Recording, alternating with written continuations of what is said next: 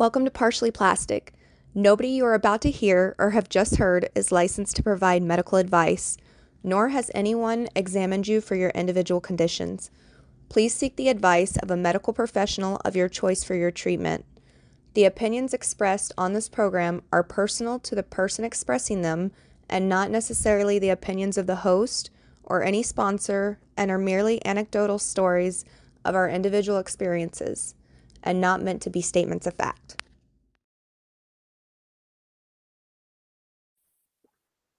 Hi, welcome to Partially Plastic. I'm here with Mary today, and she's going to tell her story about being botched in Matamoros, Mexico. Hi, my name is Mary. I went to Matamoros, Mexico, to a facility to have surgery for a mommy makeover on July 29th, 2021. And I went with a friend, and what I was quoted when I is different from when I got there. They told me that because I lost 150 pounds because I had gastric bypass back in 2019, lost 150 pounds, no complications. And then when I got over to the facility in Matamoros, they had already quoted me, I think it was like $8,500. And it was supposed to be for a mommy makeover where they would do a tummy tuck. They would do lipo, take the fat, put it in the butt, and they were going to do a breast lift. And when I got there, I had my husband with me as a translator. They basically said that all I had was extra skin. I didn't have any fat, so they wouldn't be able to give me the butt, which I'm thankful for now. Very thankful. And then they told my husband that after they did the breast lift, because I was a triple D, I've had 3 kids, 3 C-sections, and I lost weight. They said that I would go down to a size A. And so they convinced him, because he was my Spanish speaker, to go ahead and do implants. So when we get back to the surgery room, I remember I woke up when they were working on the left breast, and I felt everything. I was so alert that I even heard the music. They were playing Selena Como La Flor. That's how alert I was. And they put more medicine in my IV. I went back to sleep. And then I woke up again when they were working on my stomach, but I could not feel anything on the stomach because I had the epidural on my back. Did you feel when you woke up the first time, did you feel what they were doing? On the breast, yes. Wow. I told them how bad it hurt, and I could feel everything. And he put more medicine in my IV, and I went back to sleep just for a little bit. And then I remember them transporting me to a room after the surgery and putting me in another bed and then taking the epidural out. And the next day they came in, they took out the IVs, and they told me that I had to get up and I had to go shower. And they told me to get the sutures wet. They told me to get the sutures cleaned with Dial soap. And that's a big no-no. And then they released us to go. And we stayed in a hotel over there in Matamoros for 5 extra days just to make sure I didn't have any complications. And I had the doctor's sister coming to the hotel to kind of be like the nurse for the complications or any questions we had. And my nipples were already turning black. And when my husband would talk to her, she would say that it's lack of flow because of my nutrition. I'm not drinking enough protein. I'm not eating enough pineapple. Let's see. It was just one thing after another that they try to say it was my fault, that I need to do this and I need to do that. Well, I was taking the antibiotics, I was taking my medicine, everything like they said. Nipples still continued to stay black, and the tummy tuck wasn't looking really good at all. And so we left on the 5th day because they said, oh, no, you're fine. It will eventually go back. It's because it's bruised, and you got lack of nutrition. We get back in Houston, and by this time, my tummy tuck is already opening. It's wide. It's opening. It's bleeding.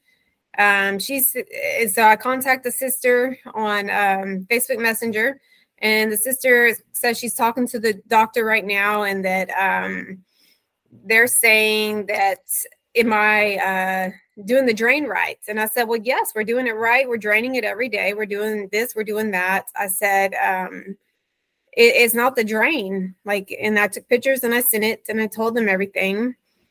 And that's when they recommended that I come back to Mexico for $600 more. And I said, well, no, I just paid y'all all this money and y'all didn't even do what you're supposed to do. Y'all kept the price the same because you said it was part of the deal. And I don't have $600 to come back. Like I said, I work for a doctor's office. Tell me what medications to get so I can get it prescribed by my primary care physician and see if that works. So some of the meds they gave me were weird. I know one of them was Symfidel, which is for erectile dysfunction. And I thought, okay, well, maybe that's just to get the blood flowing, maybe. I'm not really sure why, but okay, I'll try it. Another medicine was dexamethasone, which is a steroid, which actually delays healing. So I was kind of surprised by that one. And then there's another one that was a weird antibiotic name. But we went ahead and prescribed it, and I took it. Wasn't getting any better. And then they told me I needed to go to one of those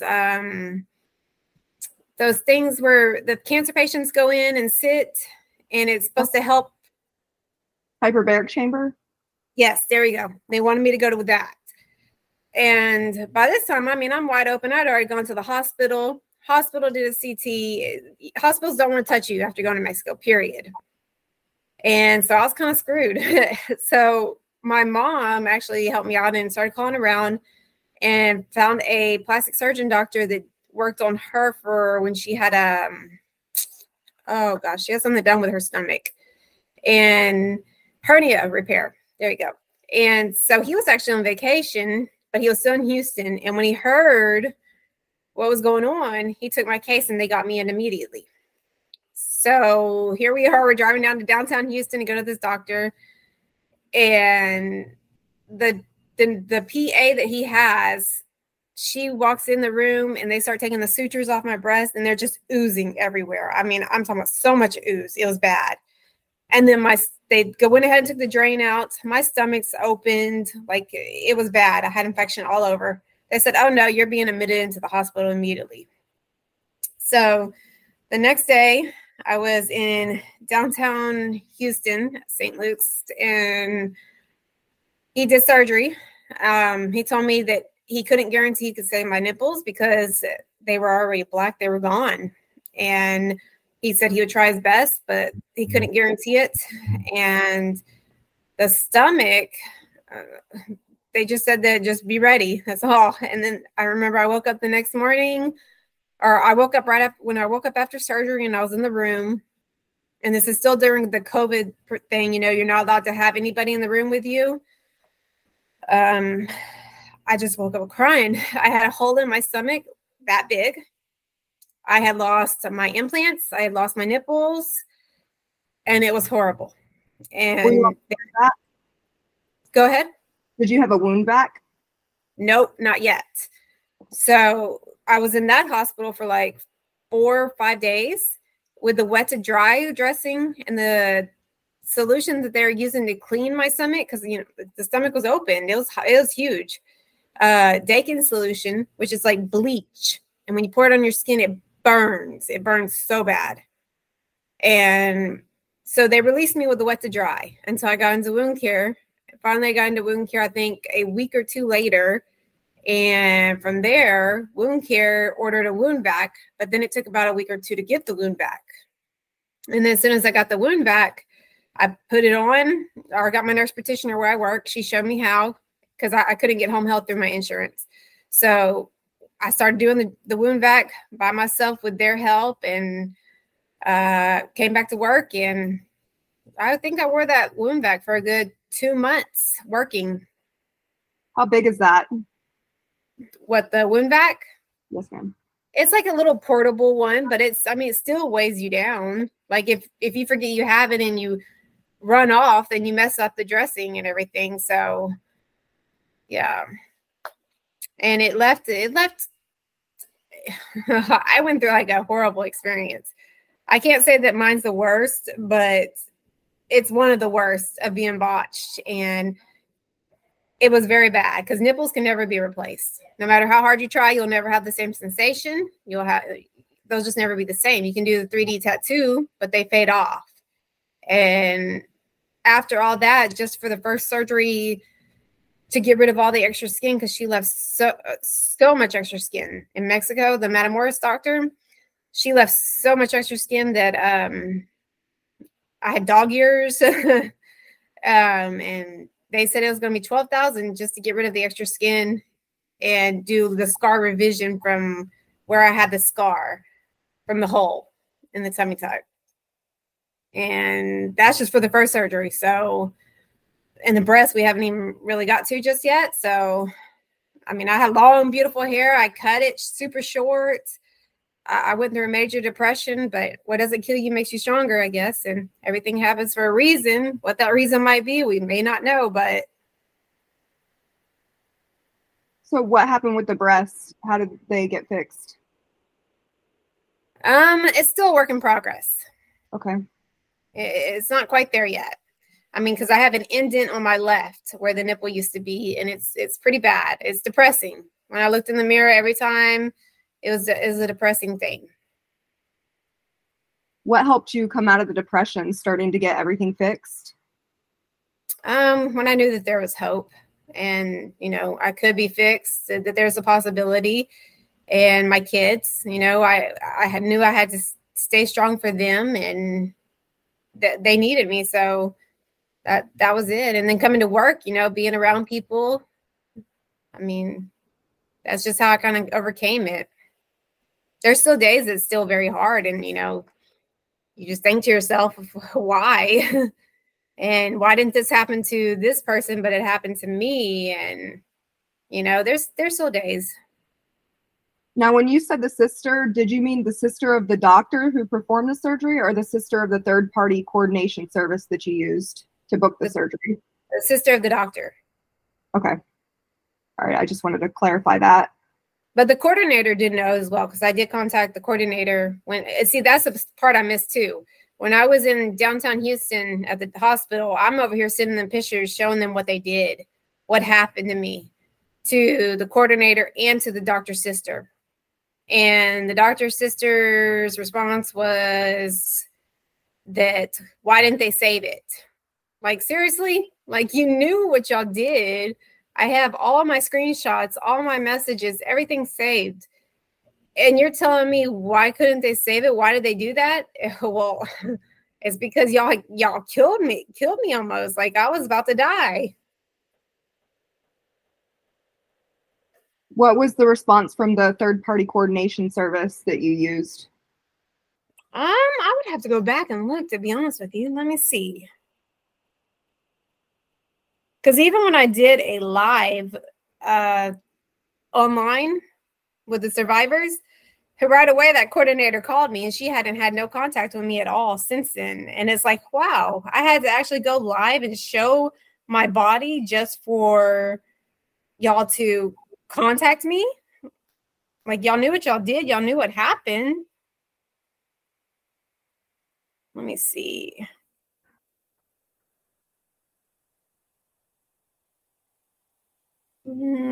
Curious about more things about Mary's story. I always link relevant socials in the comments, so make sure you head to there and you follow the links to see more about this story.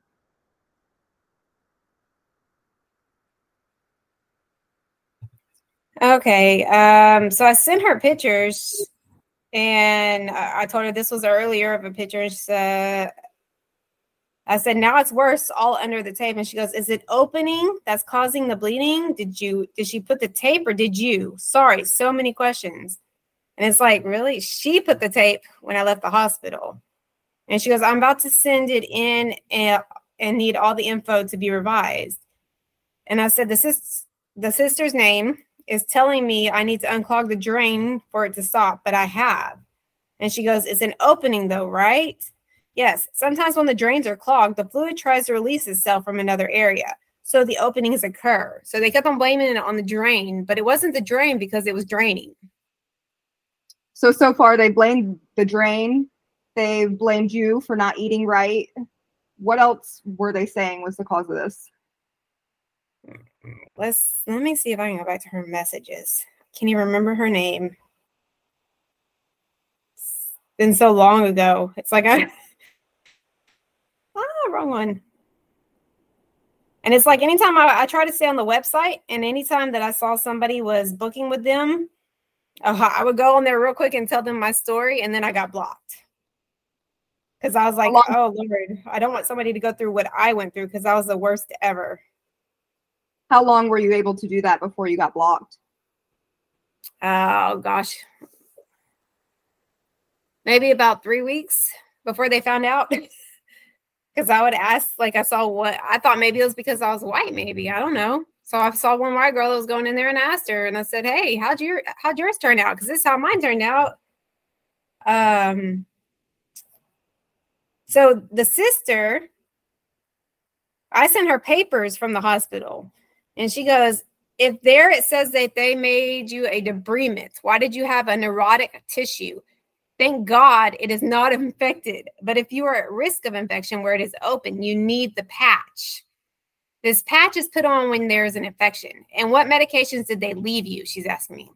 So then I go, girl, I'm like, there was infection. We had to go in and clean out all of it. I have to see wound care to get back. Right now, he wants me to do wet to dry without the with the HICEP solution.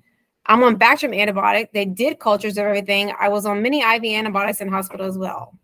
And then she goes, the Dre is aware here with me. We are very sorry for this situation. We want your speedy recovery. We will be attentive. We know this will take months, but the recovery will take place. And I know that this is difficult because of all the distance, but without it, Dre can help in your recovery. Let us know and we'll keep in touch. We know that there are post-operative complications. We did not expect you, but we are here to help you and keep us informed as you are going. But then they never said anything else. Did you ever communicate with them after that? Nope. It's just like, I sent you this and you're not... Like, you knew what you did to me. And said there was no infection. Yeah. She was like literally telling me, I'm trying to go all the way back. Let me go. Because there were times that I'd have to get my husband to come over here and translate. First, she was telling me it's the position of my body. I wasn't sitting right. Well, I had the wedge pillow and I was doing everything I was supposed to do. And it was just one thing after another. It's like, come on now. So she goes... Did you start taking your clindamycin today? I said, yes, it was twice a day, correct? And she said, twice a day. I said, great, thanks. Then she says, send me a picture of the drain, please. Take clindamycin after meals. Okay. So I sent her a picture of the drains. She said, okay. And then I sent her a video. She says, it looks good. That amount is all day.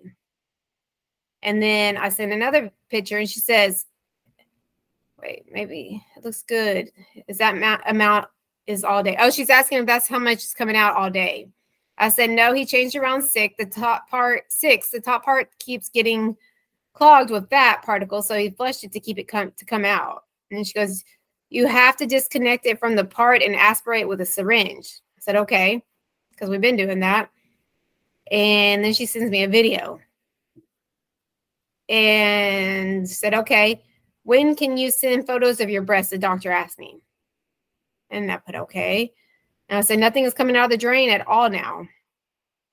And then she goes, I sent pictures. She goes, okay, let's wait for tomorrow at noon. I said, okay. And then she goes, tomorrow you bathe and walk a little. Remember to walk flexed. I put, okay. Then I start sending all the pictures of my nipples, of the tummy tuck scar. And the nipples you can see clearly in these photos are black. And she goes, and then I said, I had another stitch pop back open. I'm scared because none of these hospitals over here will touch it.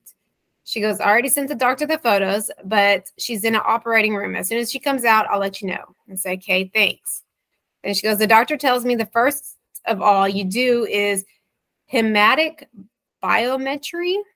You see how much hemoglobin you have. That you improve your position, it has to be flexed. And when you get up, walk bent as well. Explained it to you in two to get a complete hematocrit biometry blood test as soon as possible to find out how much you have hemoglobin. With these results, we can make a decision what to do about your wound.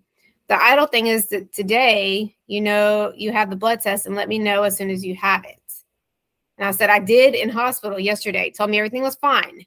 but did not give me a copy. Every time I stand for a move, I start bleeding from my incision. Should I still be wearing the faja because I'm bleeding like this? And she put, okay. She goes, why does the liquid come out? And there are two options. That you come, so they give you treatment so that your wound does not necrose. And I put, so come back to Matamoros? She goes, yes. How much am I going to have to pay? Because I used all my money on this surgery. The treatments are separate. The cost approximately $600. These treatments are alternative to see what your surgery does not open. What we also ask you to do is expect to continue with your cleaning and that you continue with the physician care and see how you evolve and need to feed highly on iron and protein. Probably that this is why your body is suffering for not having good concentration due to your food deficiency from your weight surgery. The doctor, she says that she is going to get you the medicines and she is going to send them to you by mail while taking aspirin 300 milligrams a day. You have to be in a flex position and send me pictures. And then she goes, do you eat very well? On Monday, give me your data so that they can send you the medicines. And I said, okay, thank you so much. I've been laying in a flex position. I'm going to get my nurse practitioner to look at it tomorrow. It bleeds through every time I get up and walk. I send her pictures again. And then she sends me the picture of the position thing where you're supposed to lay. That's the position I've been in all day. I've been sleeping in that position. She put, okay. And then I said, is it normal for your nipples to bleed? Send me photos, please. Send her photos. Apply some microdacin and put your galls. I've been doing that. It just started today. And then she sent something in Spanish. I have no idea what it says. And I said, I guess I got my husband to translate for me. And I said, yes, is that normal? She says, no. So what do I need to do? She needs to see your doctor. You need medication. The steps are the following. Medicine quarters. If the medication, I can get it here in the States. I work for a family practice. I can get them to prescribe it for me. There's no way I can drive back to Matamoros. I don't understand why I'm having such a hard time with this surgery. Then she goes, your skin is very thin. It lacks irrigation. But she told me the dexamethasone 4 milligrams for 3 days. I said, steroid? I said, can I just do the injection? And then she sent me, the name of the antibiotic was pentoxifilina, 400 milligrams. And then the Symfidel, 50 milligrams. And then ozone therapy. What you need is that your skin is irrigated with blood. I'm like, and then she goes, there's a little blood flow in the wounds. What you can't bear, you can tell me and I'll buy it here, okay?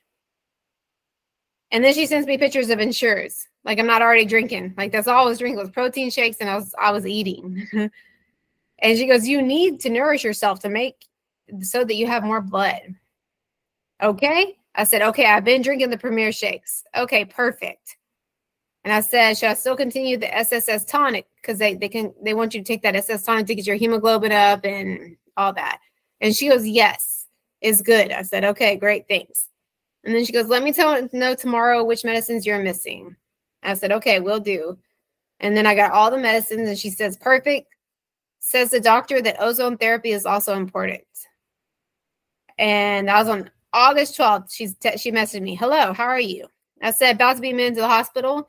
Breasts are infected. They're saying I'm going to lose my nipples. She goes, I hope not. Is that your tissue do not have a good watering? It is neurosis for lack of irrigation. It's because of your excessive weight loss that you had. They're going to do a debridement, is what she said. I said, no, nipples are infected. They're oozing yellow fluid, and stomach is wide open. They're going to clean you up. They're going to put a patch on you, and that's going to make you all that fluid. This is what the sister is telling me. And then August 13th, I messaged back. I said, I lost my nipples and silicone and was placed in, had me come out. That was placed in me, had to come out due to not properly being put in. And then she said, did they remove your nipples and implants? Like, I just told you. I said, yes, nipples couldn't be saved and implants were placed properly, causing that infection. She says, did you have fever? Why does it matter if I have fever? I just told you I lost my nipples and my implants. And then she goes, that happened due to lack of irrigation. The nipples were necrotic.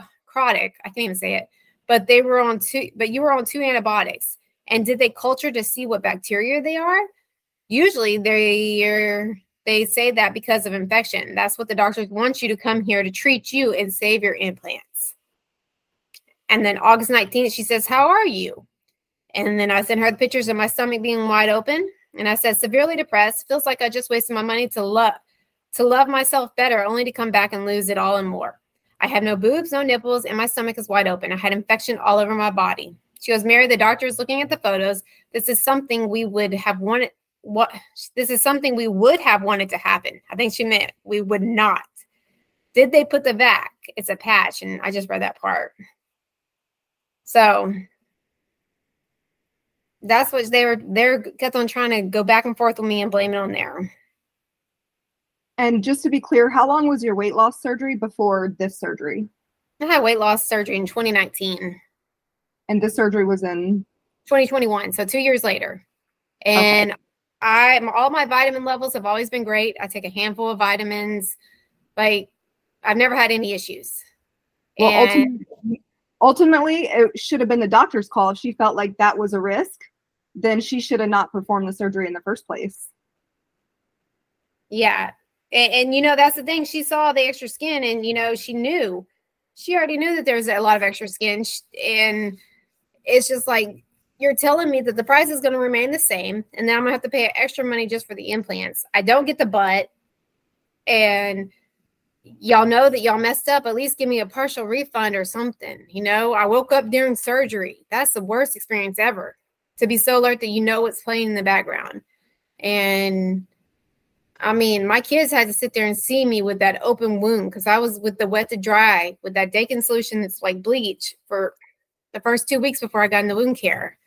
And then my kids, every time I would change the wound back, they would sit there and see that hole. Like my 5-year-old, he was probably 3 at the time. He was like, Mommy, that's a big boo-boo. Like, that's hard. It was horrible to go through. I'm so sorry that you went through that. Did you have any advice or anything else that you wanted to share with people before we go? My advice is don't go to Matamoros, Mexico, period, for any surgery. Well, thank you so much for being with us here on Partially Plastic.